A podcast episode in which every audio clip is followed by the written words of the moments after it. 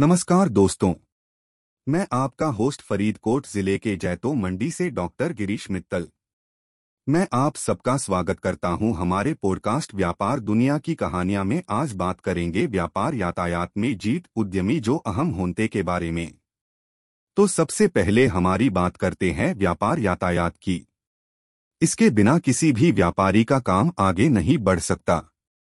बिना अपने प्रोडक्ट्स को ट्रांसपोर्ट करे किसी और जगह तक पहुंचाना व्यापारी के लिए एक बड़ा चैलेंज बन जाता है। इसीलिए व्यापार यातायात एक अहम हिस्सा है हर व्यापारी की ज़िंदगी का।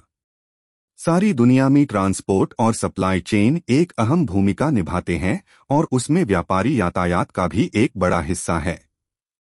लेकिन क्या आपने कभी ये सोचा है कि व्यापार यातायात के साथ साथ हमारे उद्यमियों का कितना बड़ा योगदान है? हाँ अगर हम देखेंगे तो उद्यमियों का व्यापार यातायात में एक अहम हिस्सा है, जो काफ़ी बड़ा योगदान देता है। उद्यमियों की फैक्ट्रीज से लेकर प्रोडक्ट्स की पैकेजिंग और उन्हें ट्रांसपोर्ट करने तक सारे काम में उद्यमियों का अहम योगदान है। उद्यमियों के प्रोडक्ट की क्वालिटी, पैकेजिंग और ट्रांसपोर्ट करने की कैपेसिटी हाई उनके व्यापार के सफलता का राज है।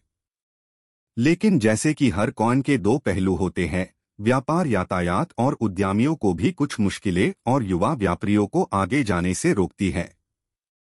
उन्हें और उनकी कंपनीज़ को स्केल अप या ग्रोथ करने में दिक्कतें का